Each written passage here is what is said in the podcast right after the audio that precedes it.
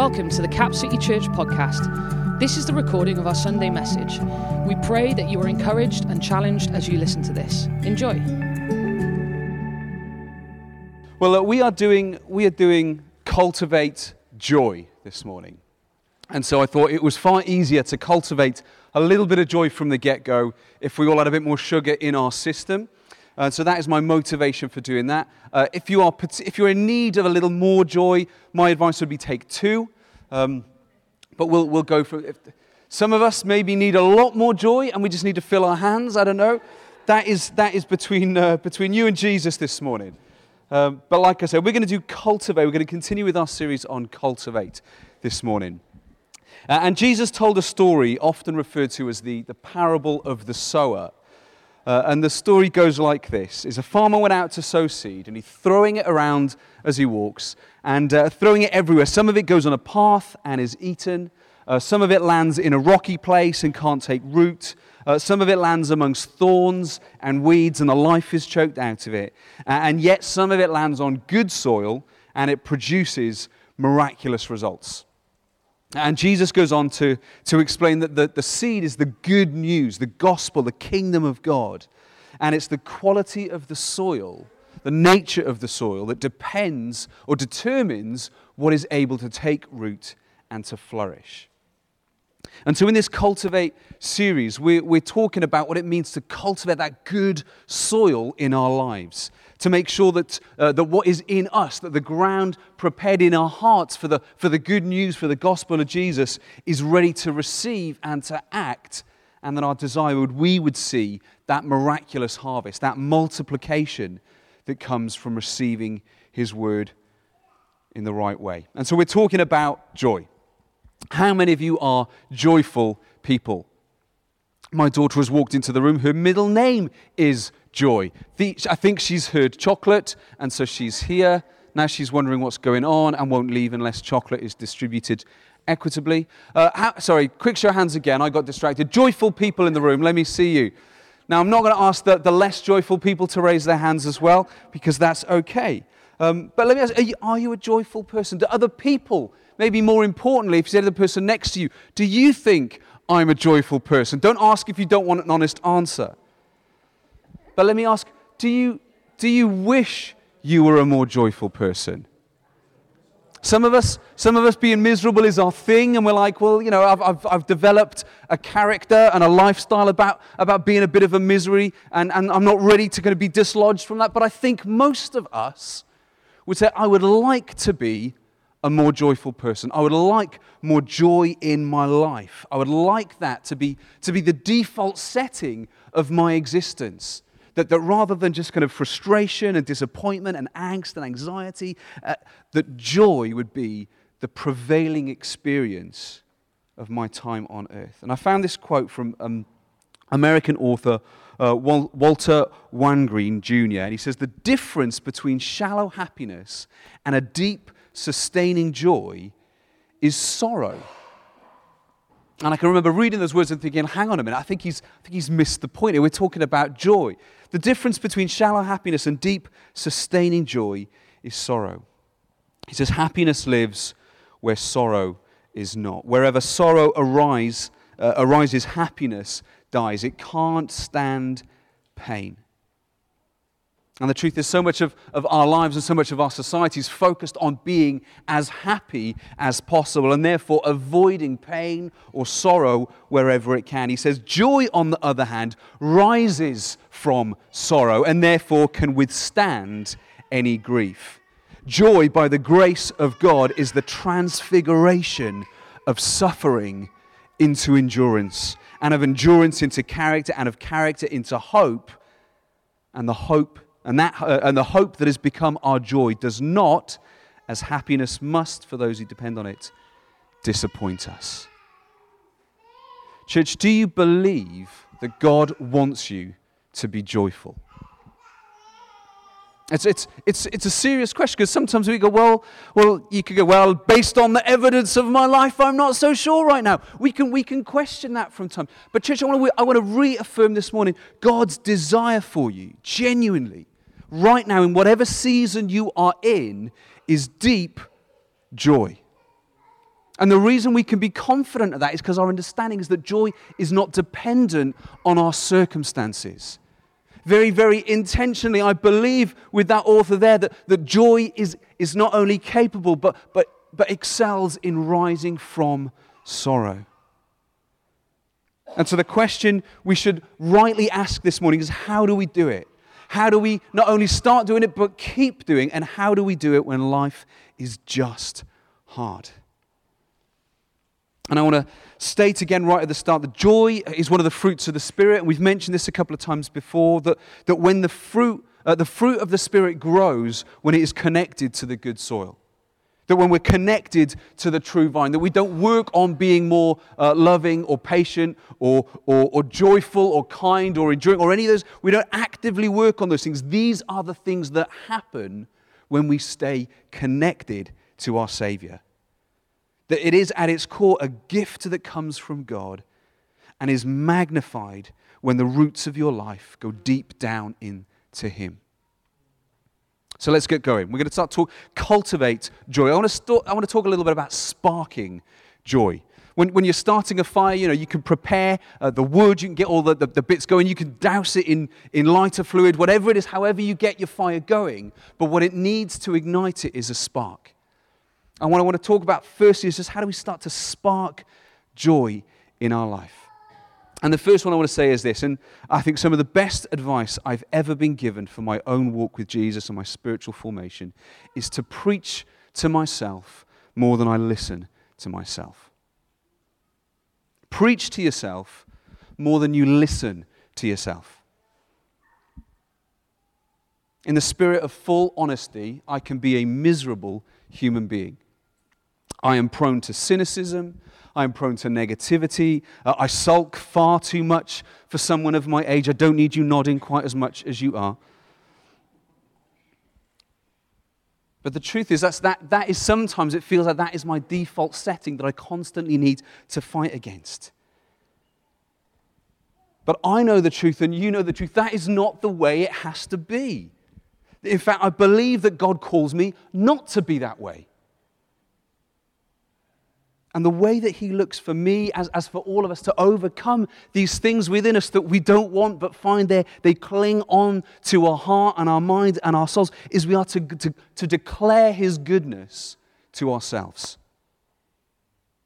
That we are to declare the truth of who God is and what He says to ourselves on a regular basis. How, how often, if, if a close friend comes to you and says, I just feel rubbish, I'm just, I'm just a terrible person. I don't know what I'm doing. I'm making a mess of everything. Do we sit there and go, Yes, I've always thought this, but I've never been brave enough to tell you?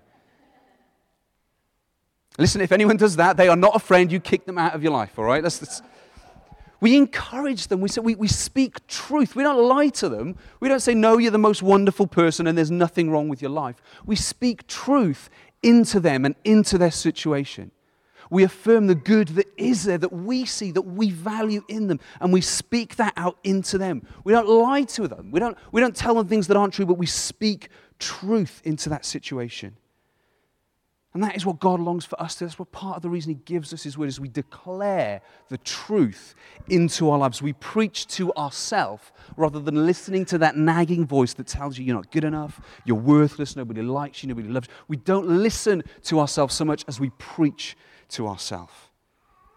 Church, let me encourage you to get into to the habit of waking up and telling yourself, the joy of the Lord is my strength. Or, or, with the great words of Psalm 42 Why are you downcast, O my soul? And why are you in turmoil within me? Hope in God, for I shall praise him again, my salvation and my God. Church, spark joy by declaring what is true as regularly as you can. Another thing I think is important for sparking joy is, is valuing simplicity. Uh, I have not got a great re- uh, relationship with mess. I am, by nature, a messy person. Now, I've got the, the, the advantage of being able to blame four children on that mess, but the truth is, if you knew me before I had kids, I was messy then and I am messy now. I've just got a good reason. I don't know if it's just, I just hate tidying, or whether I'm naturally disorganized or what, but that is just me. But what I've discovered is my life is genuinely happier, my relationships are more harmonious, and my mind is more at ease when my house is clear and tidy. So there's a constant battle in my existence in, between being feeling settled and having to tidy. I've got a. So I found this picture. I just this is not my house. Just, just. But what I do want to say is most most of the pictures I look to use on a Sunday morning are all kind of um, free of any kind of creative licensing, so they're all kind of open. Um, open to use anywhere. They're available online. There are no restrictions on them. And I just think I, I, had to zoom into this picture because there was a gentleman in this picture just kind of standing there looking out over this room. Uh, this image is, is in the public domain. And there's this guy, and this is his house, and this is what it looks like, and it's in the internet, it's there forever for everybody to see. And I just thought, that could be me. How, how awful. is your life, is your heart or your soul too cluttered for joy? Think, think about that for a moment with everything that you've invited in, with all that you squeeze in to your life? Is there too much going on emotionally, physically, spiritually? Is there space to enjoy and to really value the things that matter most? How many of you uh, have come across uh, Marie Kondo? Quick show of hands. I just want to know how much explanation I have to give to this one. Abby was Marie Kondo before. Marie Kondo, she, she's a professional tidier upperer. I, I don't know what the official title is, but she's written books, she's got TV shows about just tidying. She is a tidying expert. And um, what I love about her philosophy of tidying is, is she kind of brings people to ask this question Does this item bring you joy? And if it doesn't, you throw it away. You thank it, you thank the item for its service, and you retire it eternally. And, um, which, is, which is funny because if I actually follow that approach, I would not have any socks. but the idea is the, the idea is you eliminate it based on whether it actually brings any, any internal value to your existence. And, and the idea there is, is so often there's so much in life to be joyful. The whole purpose of that exercise that she gets people to do is there are things within their house that they truly treasure, that they love, that, that, that provoke a response within them that is meaningful and valuable, and yet it is just lost under so much rubbish. Church, there is so much about life to be joyful for, but we are overwhelmed with all the other things that we've accumulated. And I found, I found Jesus asking me as I prepared this week is your life too cluttered to find joy in me? Is the space taken up with other things? Thinking of Jesus' parable of the sower, has God's word fallen on soil that is filled with weeds and with thorns, and there is just no space for it to take root?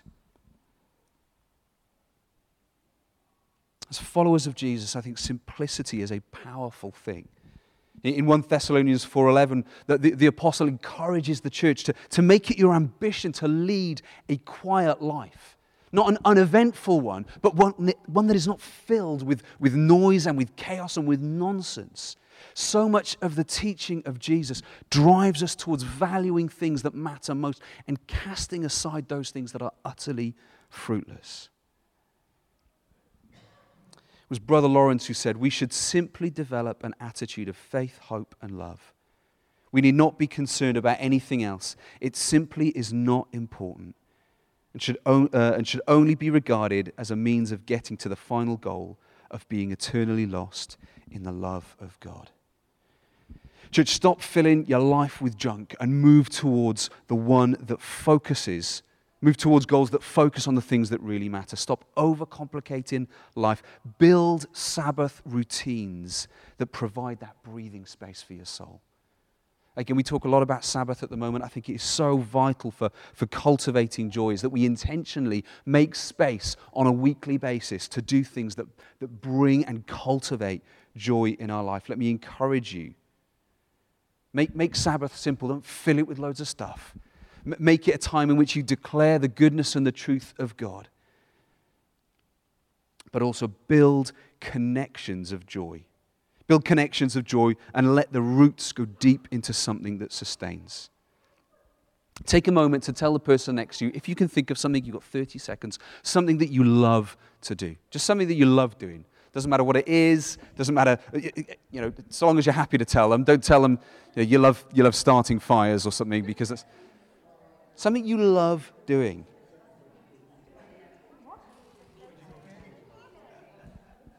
Good. You can continue those conversations afterwards, particularly if they've got. Listen, if you, if you find people that love doing the same things, uh, I think so often uh, joy is magnified when you, when you collectively share in something that you love. If you find people who love doing the same things, do those things together. But most importantly, let me encourage you to identify the good and the godly things that bring you joy and reflect the way that God has made you to be. There, there are things that are unique about you, just, just who God has made you to be through your life, through your character, through your experiences, just through that innate uh, nature that God has given you. These are things that are unique to you. And you worship God when you do those things well. Identify those good and godly things and see how they reflect who God has made you to be. James 1:17 says every good and perfect gift is from above coming down from the father of heavenly lights who doesn't change like shifting shadows. That God puts good things in your life to be enjoyed. Root your joy in heavenly things. Find God in these good pleasures and savor them. Build them into your Sabbath routines. Let me encourage you, if you've got some time over the next few days, stop, write a list of things that you love doing, just things that you, that you derive an incredible sense of satisfaction and pleasure out of. Write a list. Let me encourage you, make it a priority to do as many of those things as is reasonable on a Sunday.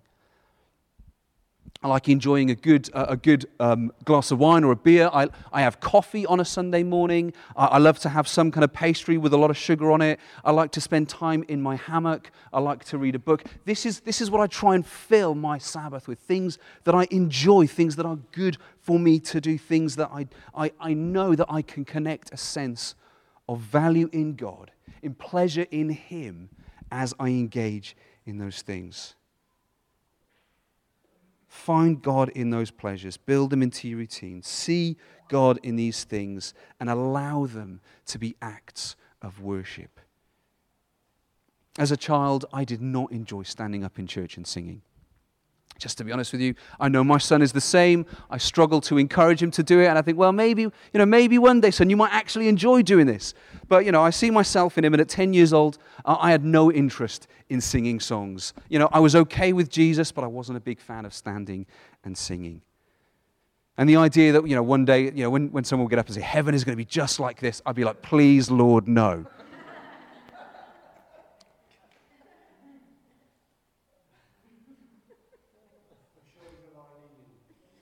I'm okay with that.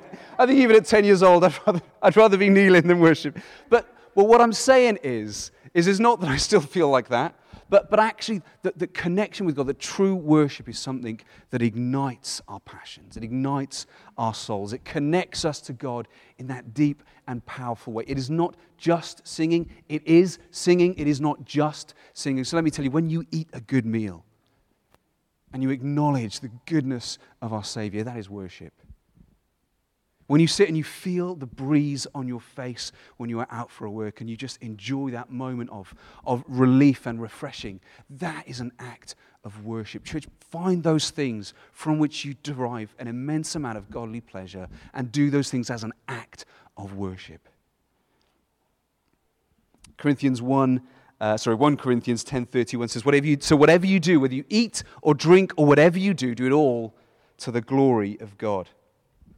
I want us to cultivate joy in all things. I can, I can remember encouraging a church congregation, not here, uh, re- encouraging a church congregation with the words of 1 Corinthians 10.31 to do all things, in all, in all that we do, to bring that sense of glory to God in our actions. And a lady came up to me at the end and she thanked me for my message and said, It just sounds a little bit exhausting, though.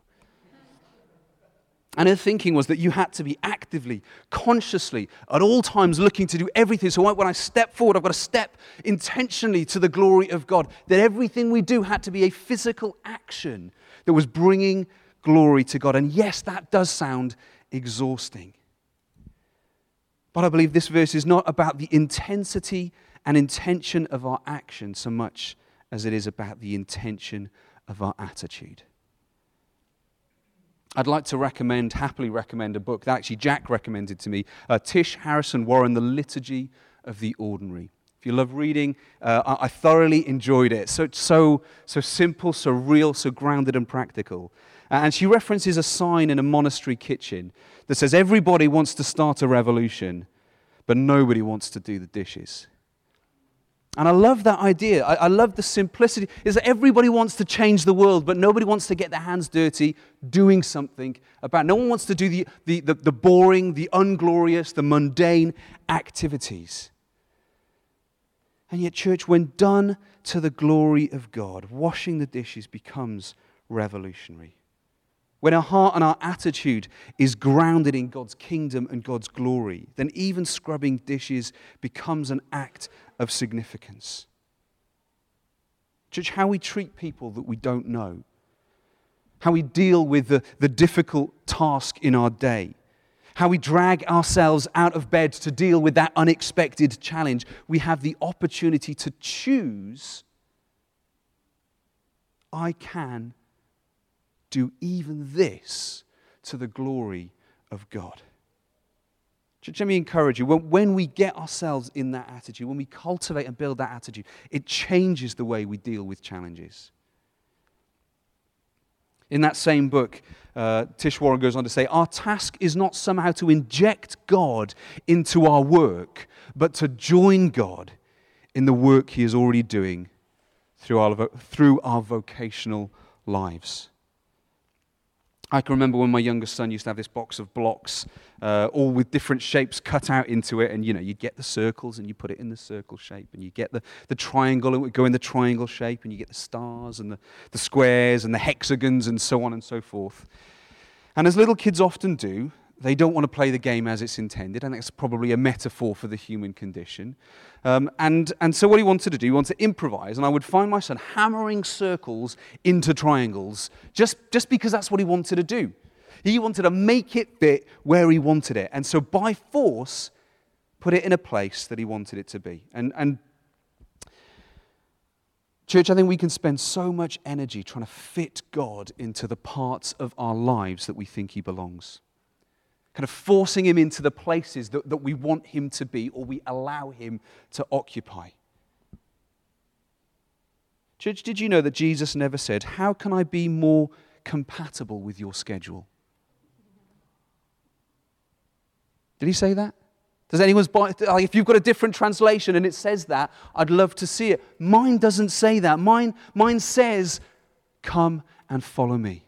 In fact, when I read mine a little bit further, he says, Take up your cross and follow me. Jesus doesn't say, Squeeze me in where you can, I'm okay with that. Jesus says, Come and walk with me, and I will make you into something else.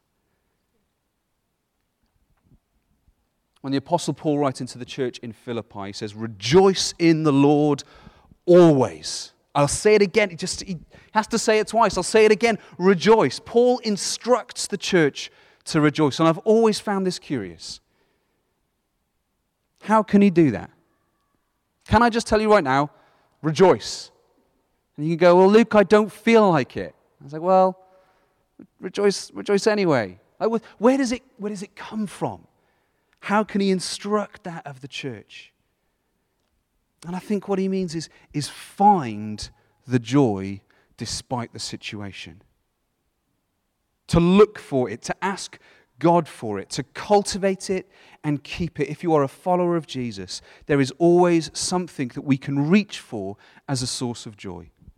And let's focus on just one of the bigger ones. It's cultivate joy in all things because God is with you. I don't know about you, but one of the most comforting things I've found from those near and dear to me from friends and family in tough times is not having people provide answers to my problems, not people coming in to, to say how they can fix what's going wrong, but people simply saying, I'm here for you. Which is funny because I'm. You'd sit back and you'd hear that and you think, well, that doesn't change anything. You were here anyway. Like uh, the situation is exactly the same. How on earth can that help anything? I'm here for you. They may not do anything more than that, but knowing it, certainly for me, makes a significant difference. I'm here for you. I'm with you. I'm on your side no matter what. I'm standing alongside you. If you need me, I am there in an instant. I am right there with you. Church, God is with you. Let that, let that sink in for a moment. God is with you, He is for you. The, the Apostle Paul writes in, in Romans 8, he says, what, what then shall we say in response to these things? He's just been talking about the difficulties and the struggles and the sufferings of life. He says, If God is for us, who can be against us? And you might say, well, how can we be sure that he's for us? And he, he, pre, he preempts that question. He says, He who did not spare his own son, but gave him up for us, how will he not also, along with him, graciously give us all things? And, and Paul is saying, if, if you doubt that God is with you and God is for you, just look at Jesus. He says he gave Jesus the most precious thing God had to give. He gave him up for us.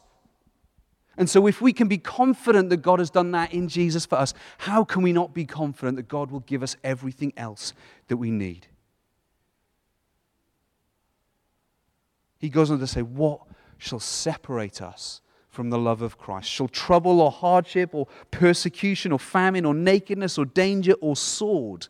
He says, As it's written, for your sake we face death all day long. We're considered sheep to be slaughtered. He says, No, in all these things, in what things? In, in the famine, in the, in the death, in the persecution, in the hardship. He says, In all these things we are more than conquerors through him who loves us.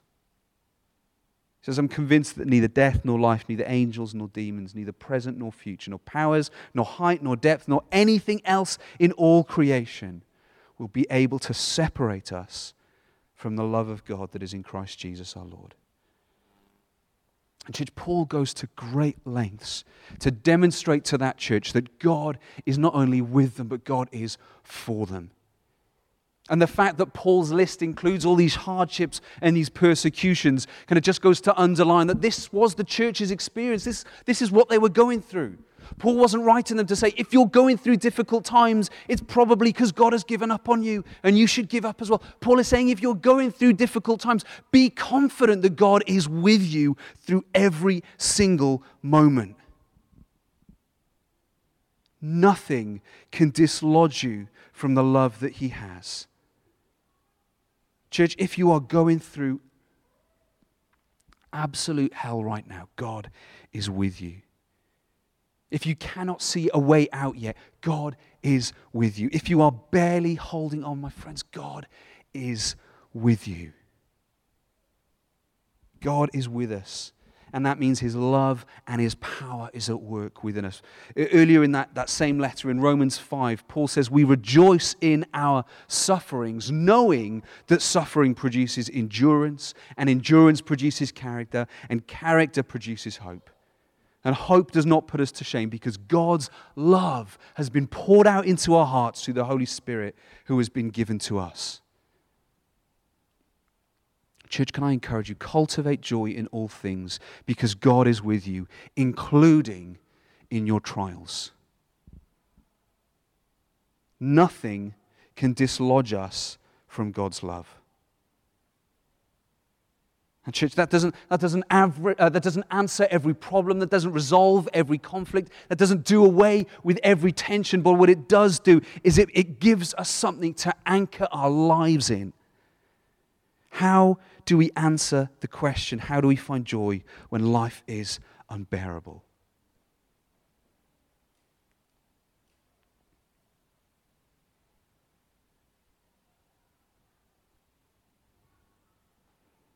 There's this powerful verse in, in Habakkuk chapter 3, 317 to 19. It says, Though the fig tree does not bud, and there are no grapes on the vine, though the olive oil crop, uh, though the olive crop fails, and the fields produce no fruit, though there are no sheep in the pen, no cattle in the stalls, yet I will rejoice in the Lord and be, joy, uh, be joyful in God my Savior.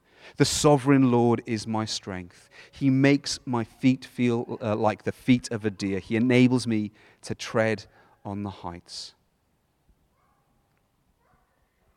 Church, in your trial, in your difficulty, joy can be possible. But only in one way, and that is that we stick close to Jesus. We hang on to Him. When everything looks impossible, we remind ourselves that He is able to work even this for good, even this for something that is worth it, even this for something that is beautiful, even this for something that is valuable. And, and to say that is a complete act of faith.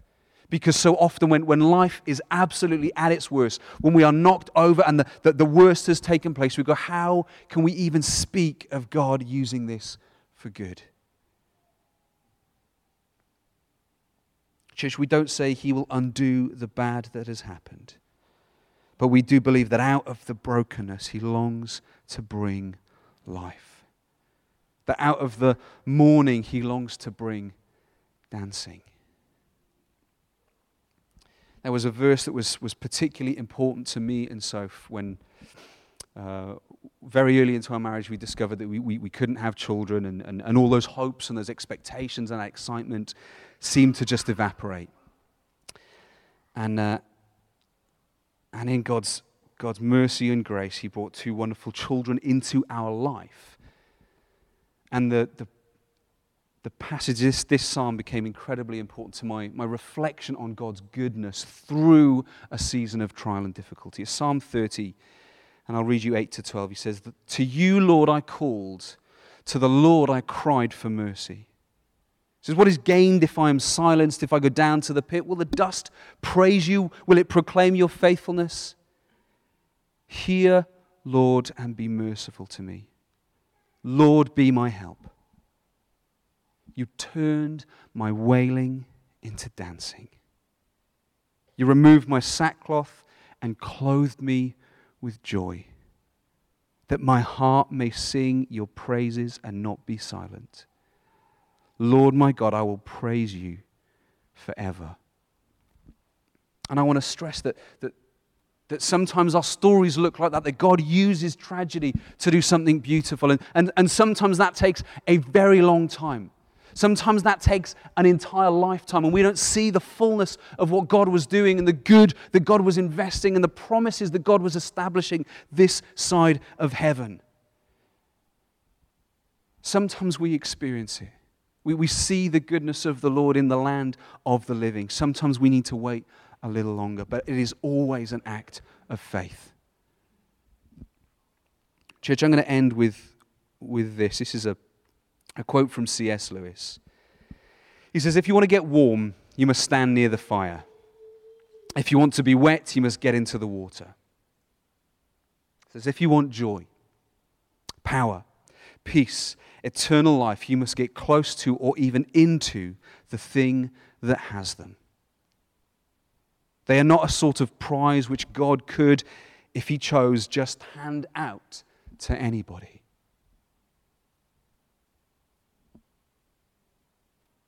Joy is cultivated by being with Jesus.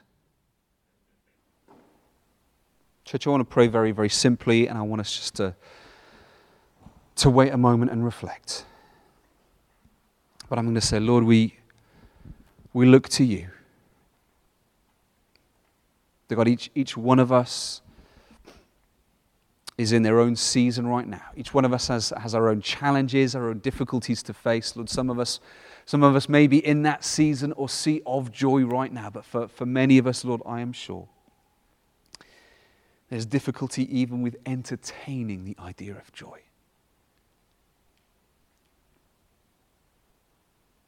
And Lord, my, my prayer would be, Lord, as we, as we simply wait for you in this moment,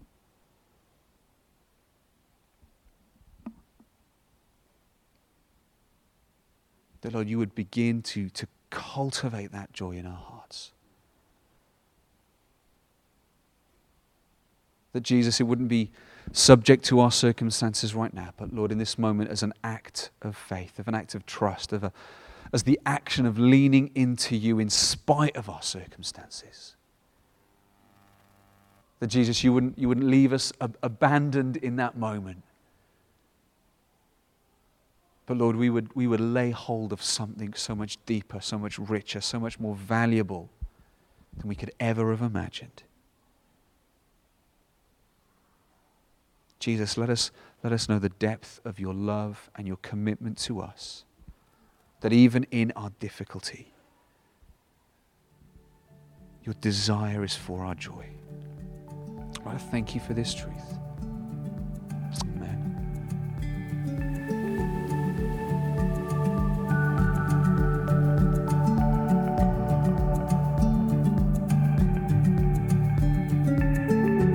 Thanks so much for listening.